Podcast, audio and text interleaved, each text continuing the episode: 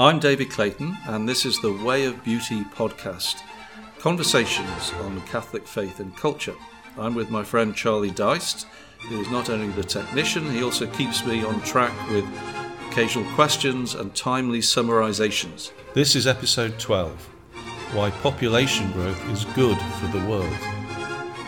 Last week we talked about nature of beauty and the transcendentals, and this week we're taking a bit of a turn into a different topic, which may or may not relate closely to that one. We're talking about population, and you're making a kind of contrarian argument that more people are better for the planet, that it just is a better overall world that we'll live in if there are more people. And this is kind of contrary to the doomsday arguments that you so often hear, that the more people we have, the faster we're headed towards some sort of apocalyptic scenario.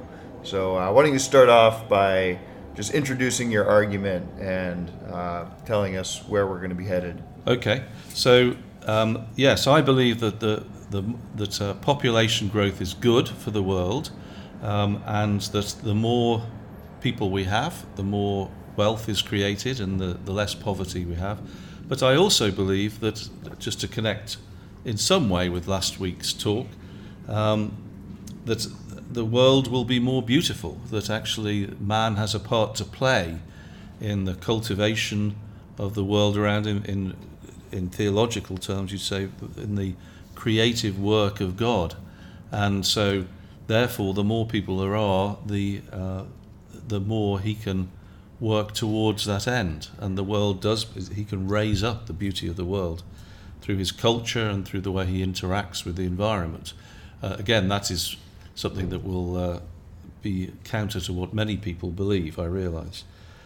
So I'll give a couple of arguments, theoretical arguments, if you like, as to why I believe this is so. And then after that, we can go on to some evidence that I think supports this.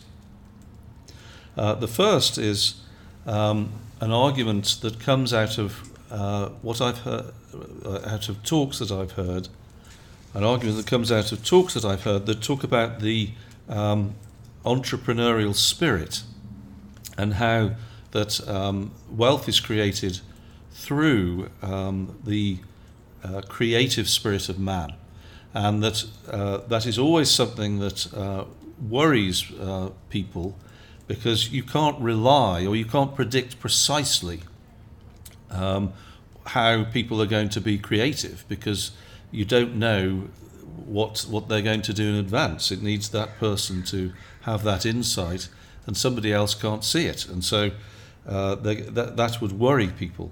Now, I heard, for example, a talk that someone called George Gilder gave recently. He was in discussion with Ben Shapiro, actually, and he talked about this, the creativity that is just part of the process of doing business, looking at patterns of behaviour, seeing how that pattern can be completed, can be fulfilled by providing something that other people need. Now, what's that got to do with population? Well, that requires cooperation with people, and therefore networks of people and personal relationships. And my argument would be very simple. The more personal relationships you have in the world, the greater the potential for that creativity to have an impact. And of course, because of the presence of that network, and everyone is by certain degrees of freedom. I think it's 6 degrees of separation. Every person is in connection with everybody else. Once one idea comes to the fore, one contribution, that can benefit everybody through that network.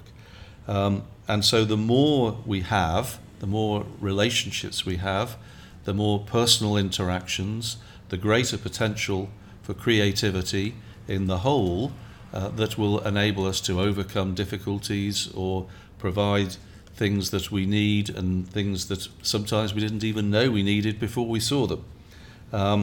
Now, the population argument goes further, I would say, in that if you, supposing there are 6 billion people in the world, if that's the generally regarded as the current figure, if you introduce one person into the world, that's not an extra one relationship.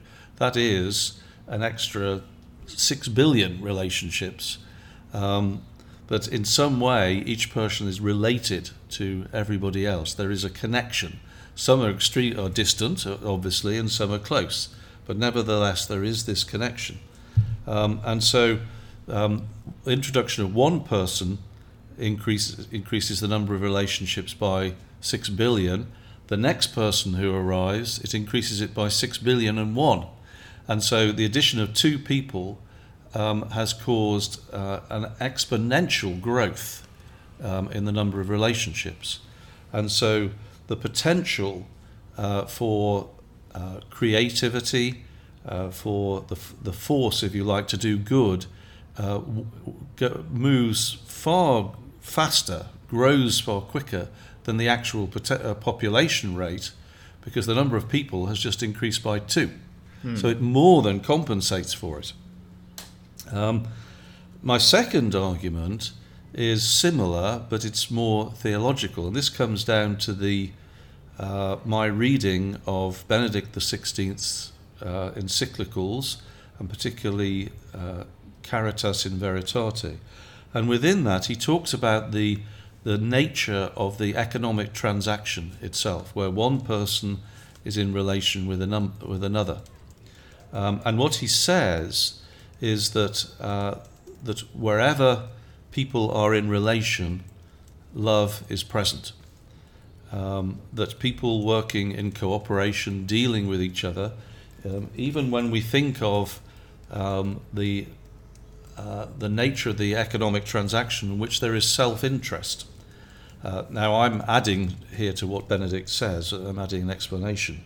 But commonly it is felt that the economic transaction is portrayed as two people acting in self-interest and not really interested in the other.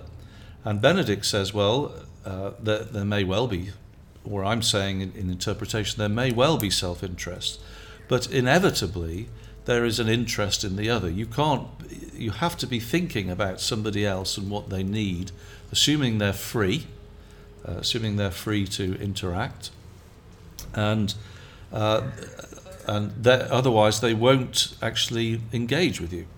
And so therefore, in the context of an economic transaction, you are thinking about the other person. The other point is that self-interest is not contrary to love. And this is something that will come out in next week's podcast with Father Brad Elliott.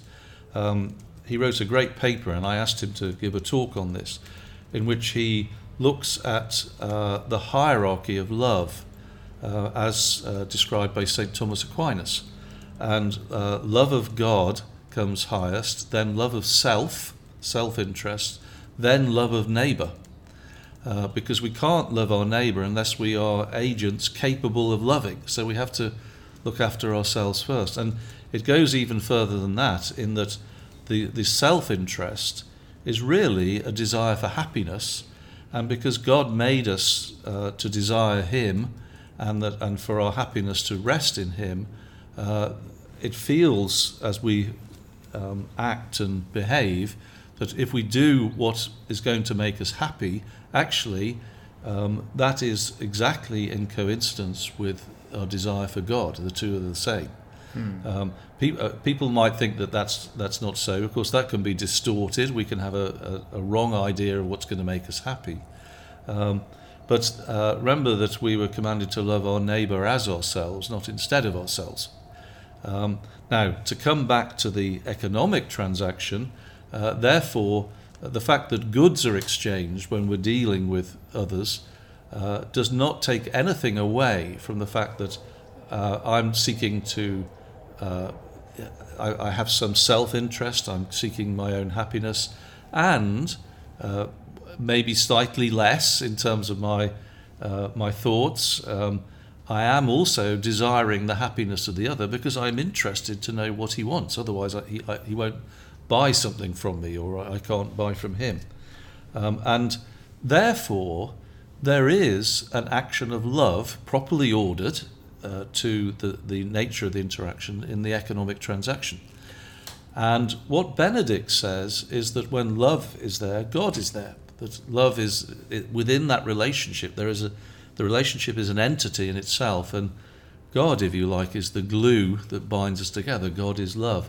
And he says that the principle of love is superabundance, creation out of nothing, and argues that that is the principle for the creation of wealth. Now, it's interesting that without any sort of theology, that is the basis of that economists, I think, would argue in a transaction, that simply by two people engaging in a transaction, I buy a pint of milk from you because I want the milk more than you want the money, and you want the money more than I want the milk, if I got that the right way around. Each of us, the value of those goods has gone up in our minds, and so that transaction has not created anything material, but simply by changing the ownership, because each person values what they've got higher, value has been added, and you'd say wealth has been created.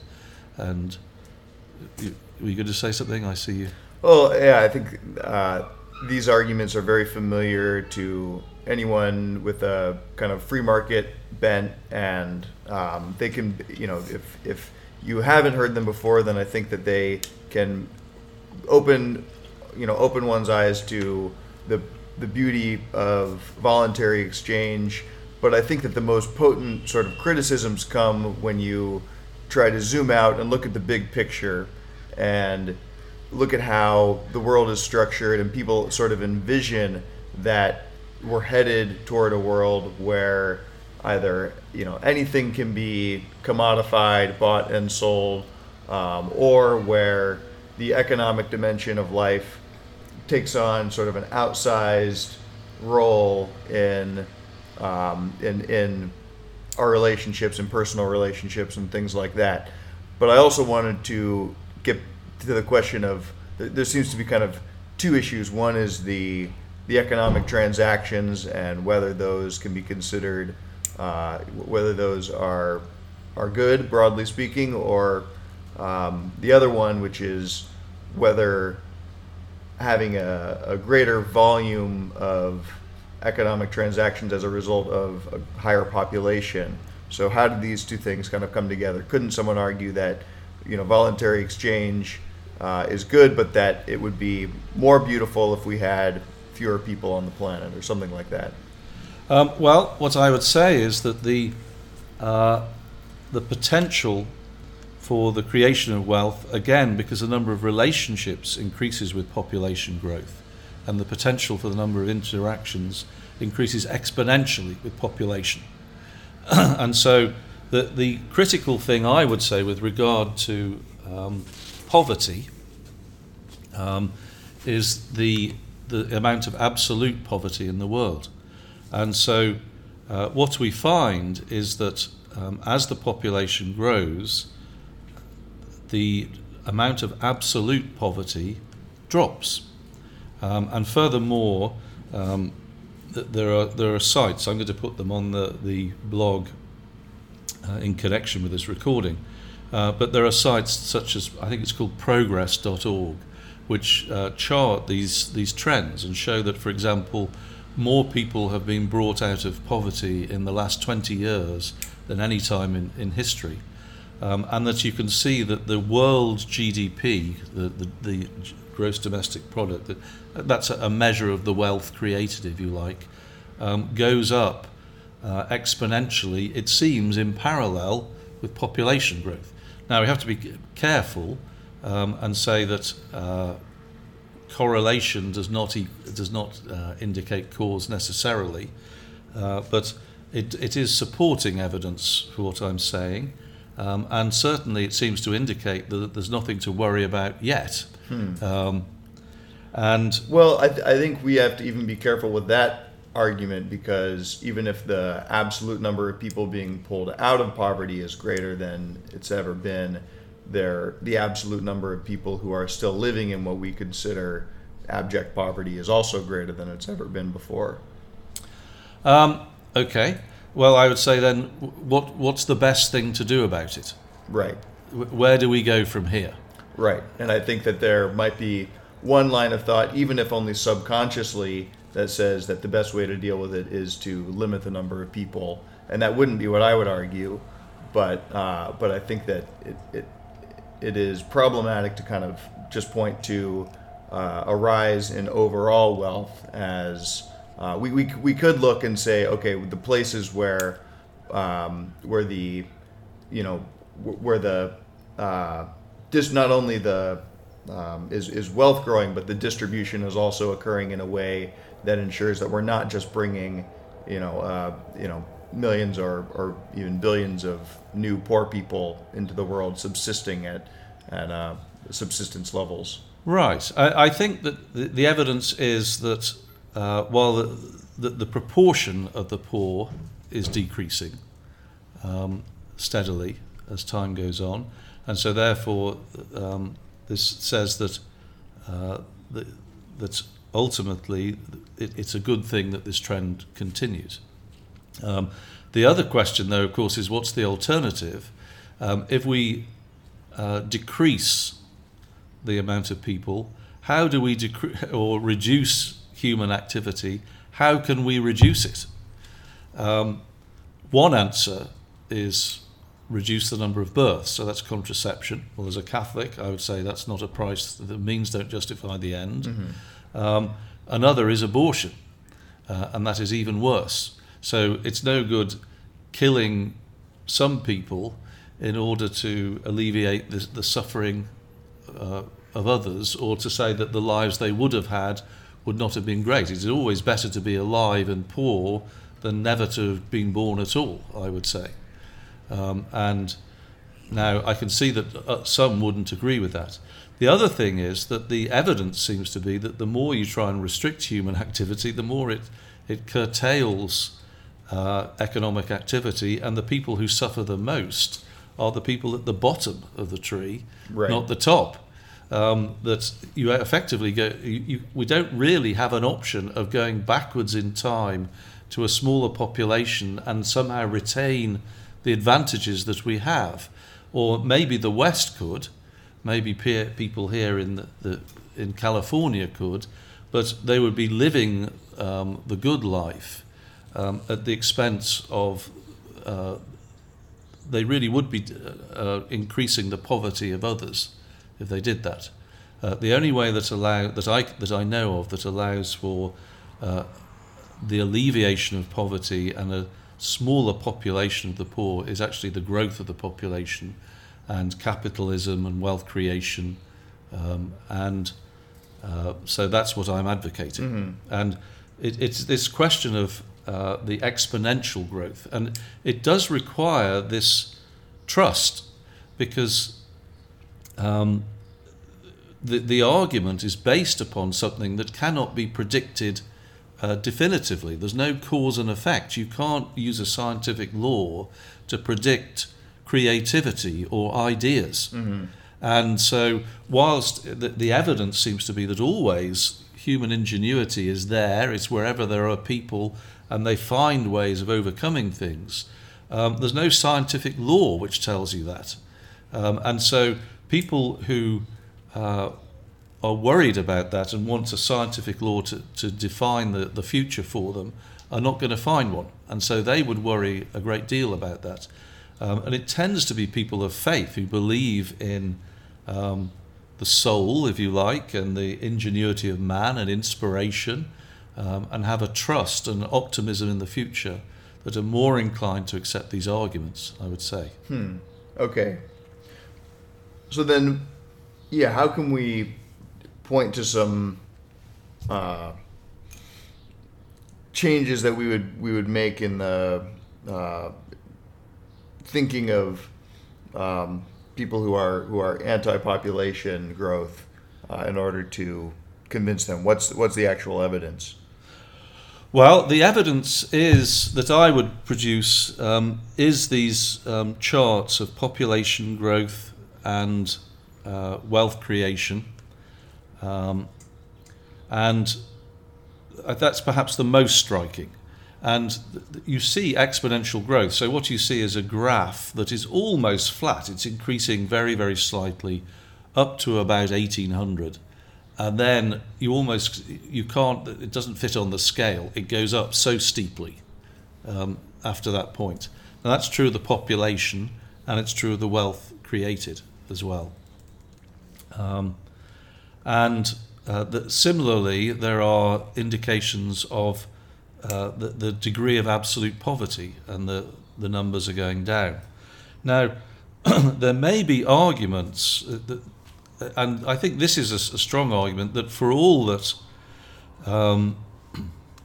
this might be true now, surely at some point there is a limit. There's only so much space in the world. There's only so much water to drink. I mean, that is not an infinite amount.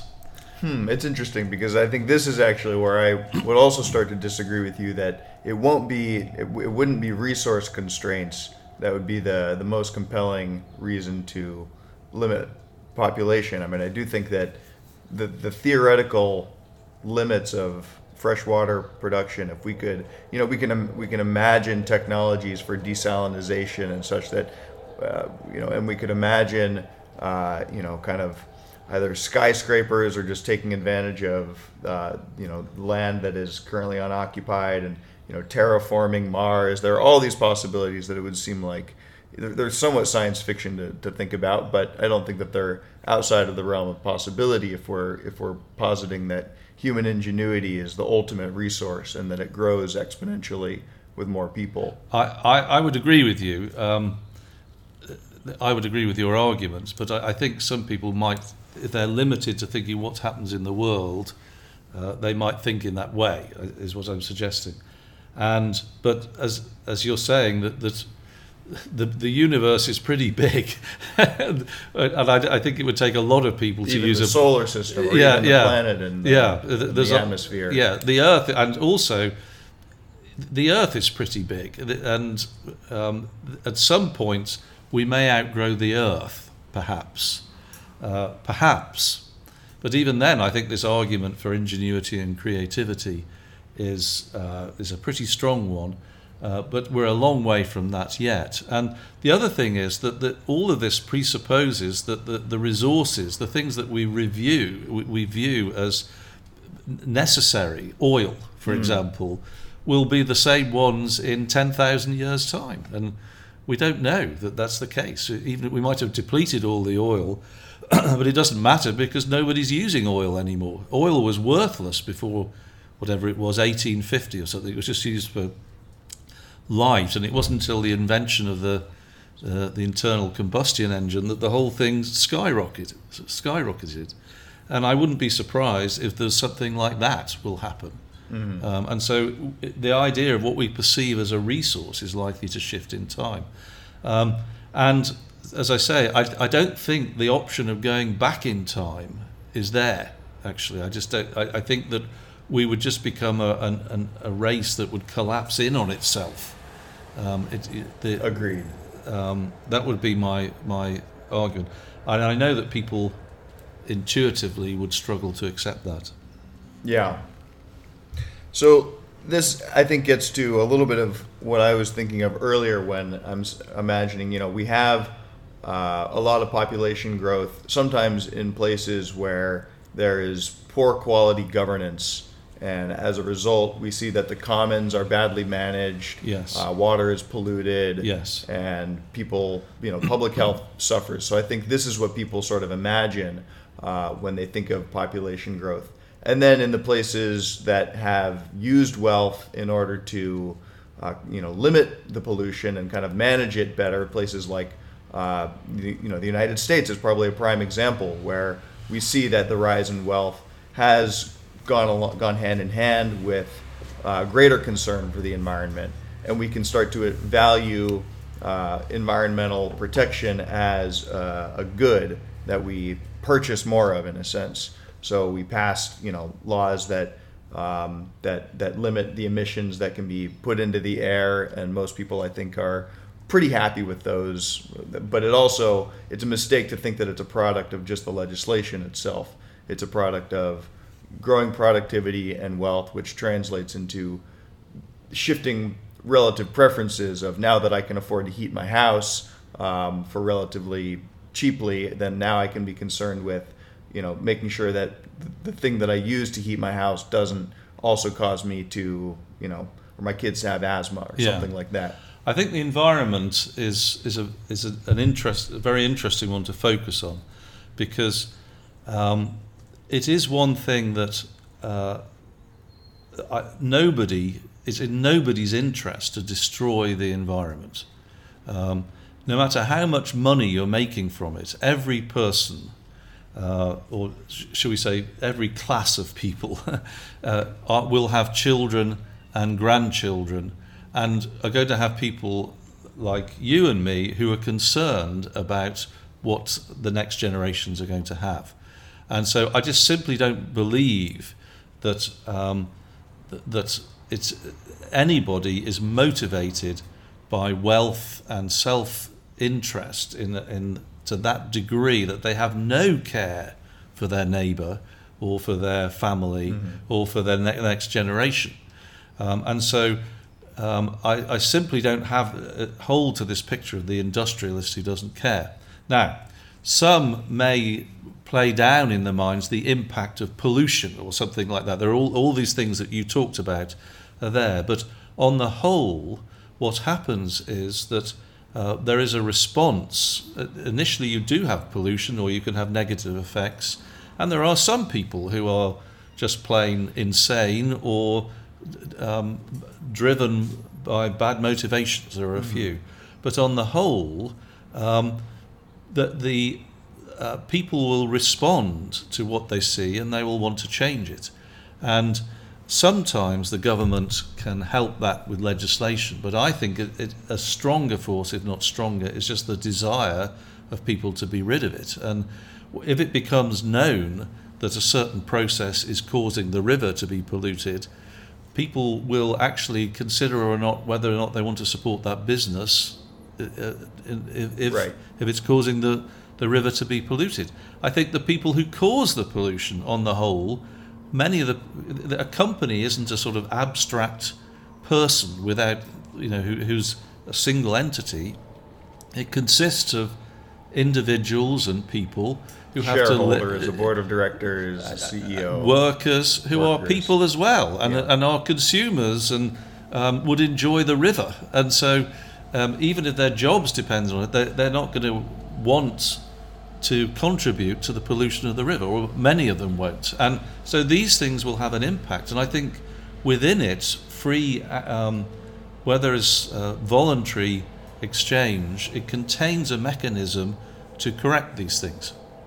Yeah, and I think there could be a pushback to the idea that, you know, everyone in the corporation has the same incentive as the general public not to pollute. You do find some situations where, you know, the factory along the side of the river, if they could conveniently discharge their pollution into the river, you know, the people who are making the most money from that process might decide, you know, might be in their rational interest that they, you know, don't swim in that particular river. But the point is generally taken that I think it's in the self-interest of the corporation to have a good image, and laws do play some role in kind of resource management, guiding the collective to regulate its commons with.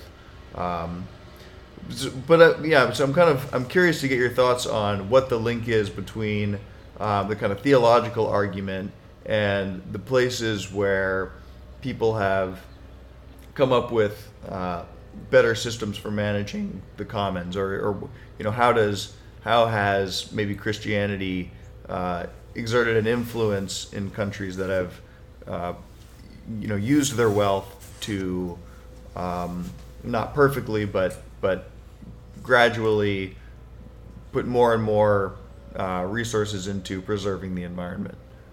Well, I would say that I would just produce a general argument and say that Christianity does not teach us that we can view the world as just a resource to be used. Man is called to cultivate and nurture and to be a good steward.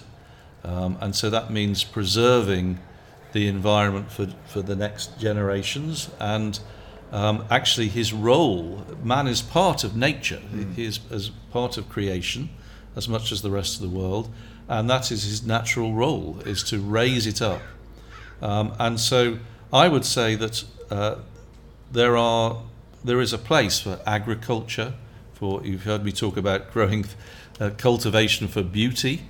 Man ought to interact with the environment, and his activity is not inherently unnatural. He can raise up its beauty. So there's no doubt that man can fulfill this role well, but by the same token, he can do this badly.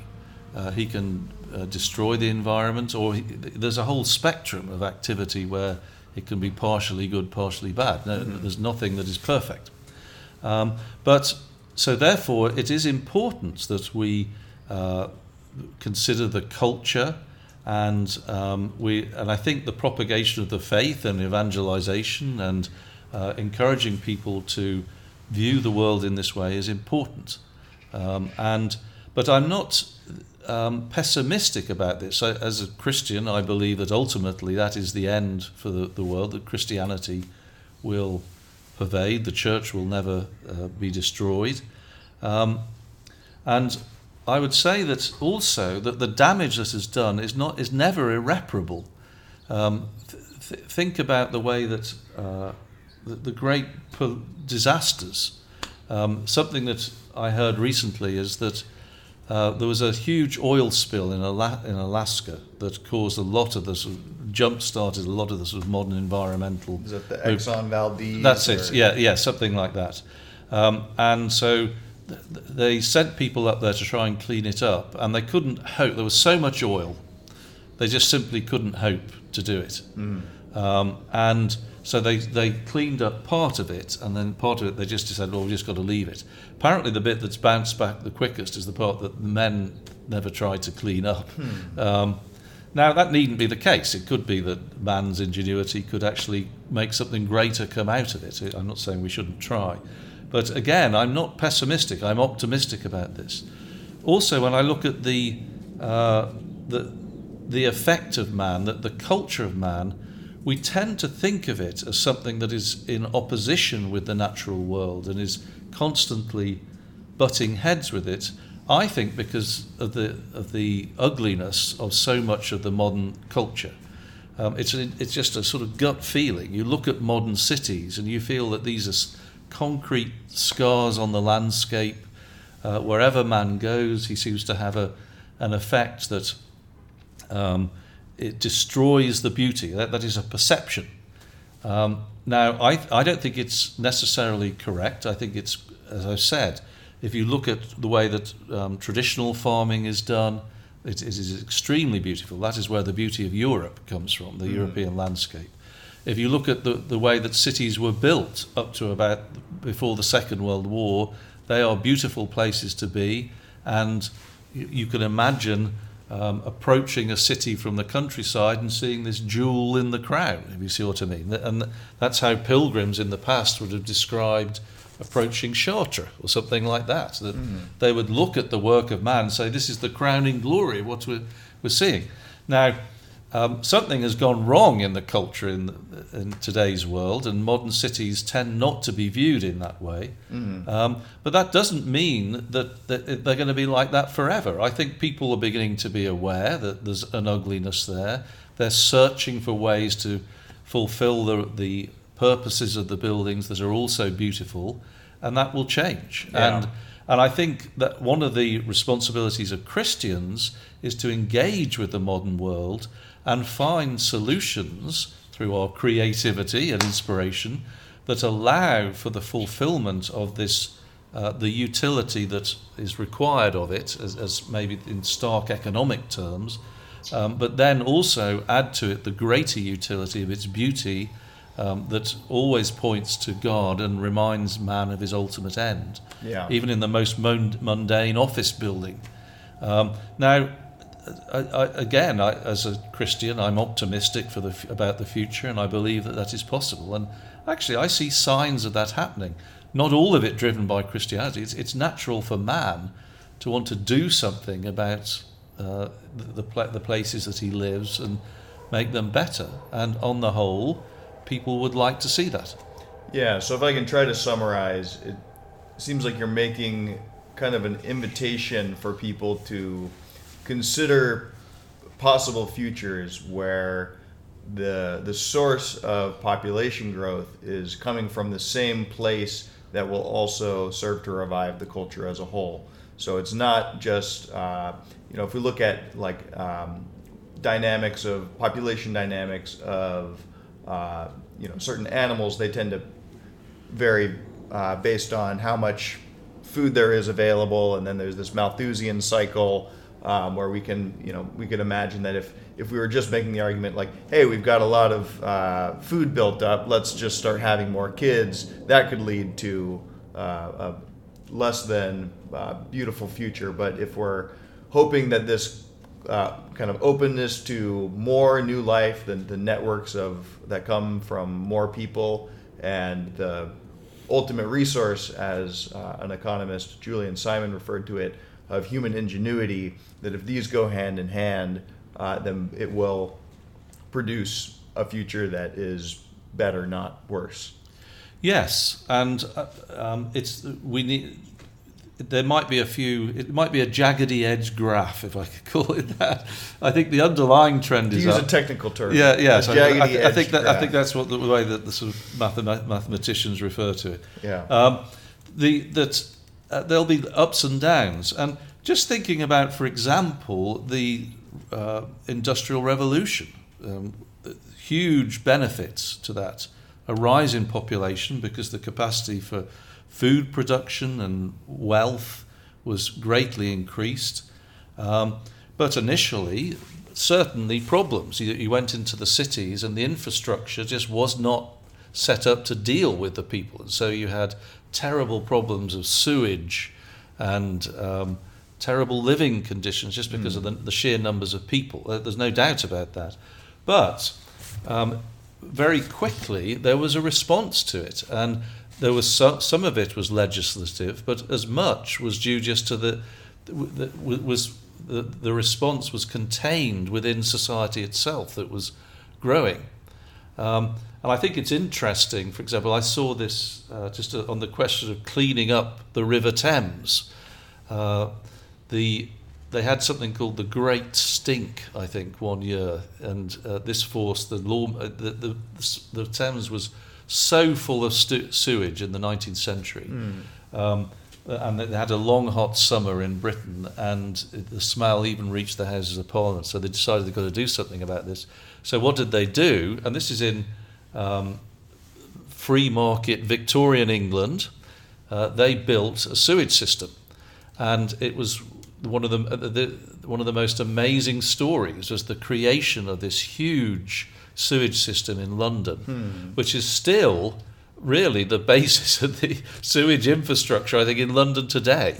And now that wasn't just about members of Parliament thinking, I can't stand the smell when I go to work. That this was about people genuinely caring for others. And in the process then, London became a clean place and a better place to live for a greater number of people than had ever lived there before. And all of that was made possible by the factors that we've been describing. So there were problems, but then there's a mechanism for response which is included within it, which really, it always encourages me to think it'll be there in the future. Yeah, I think we see this pattern to some extent in Scripture, where we have kind of warnings of the imminent destruction of Jerusalem or of some other place, and sometimes people the people of God even don't heed the message in time, and the result is some sort of captivity or destruction. But other times God relents in his mercy because people kind of incline their ear to him. So this is, I think you are kind of making an argument, or I'm going to frame it as an invitation to faith that this future that we're imagining is possible if we keep God as a central component. Yes, and also there is this sense that we are driven, there is an end, a purpose, if you like, that's calling us as a people. Now, I find it easier to believe in that because since I converted, I live my own life much more in line with that, mm-hmm. that I have to trust in certain things and living life on a basis, just in my personal life, on a basis that there is a loving God who wants me to be happy, and where there is evil, a greater good will come out of it, is a principle that it was just a leap of faith in the way that I lived my life.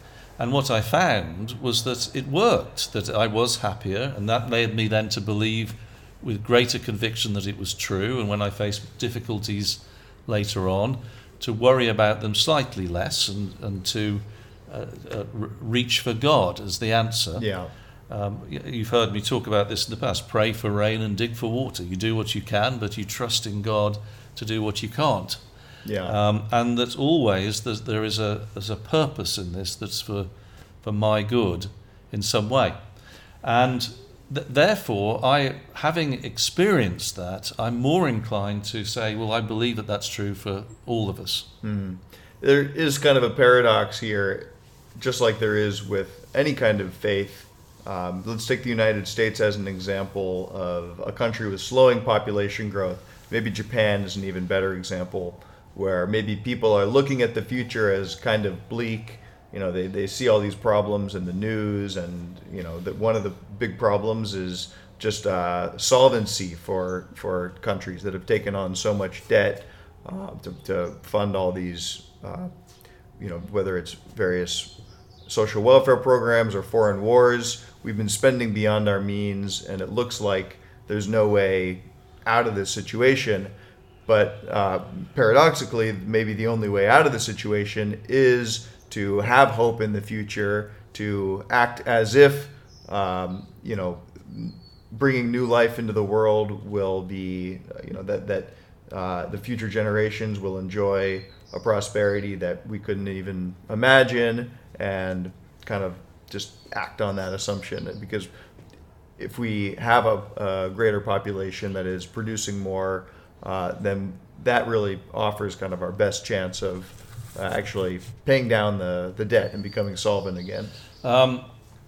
Yes, I think you're right. You're more clued into the economics than me, but I think the pattern of people worrying about the future and then predicting all sorts of desperate things happening, and that if the population increases, we're going to be in trouble, is as old as man himself, I think. Mm.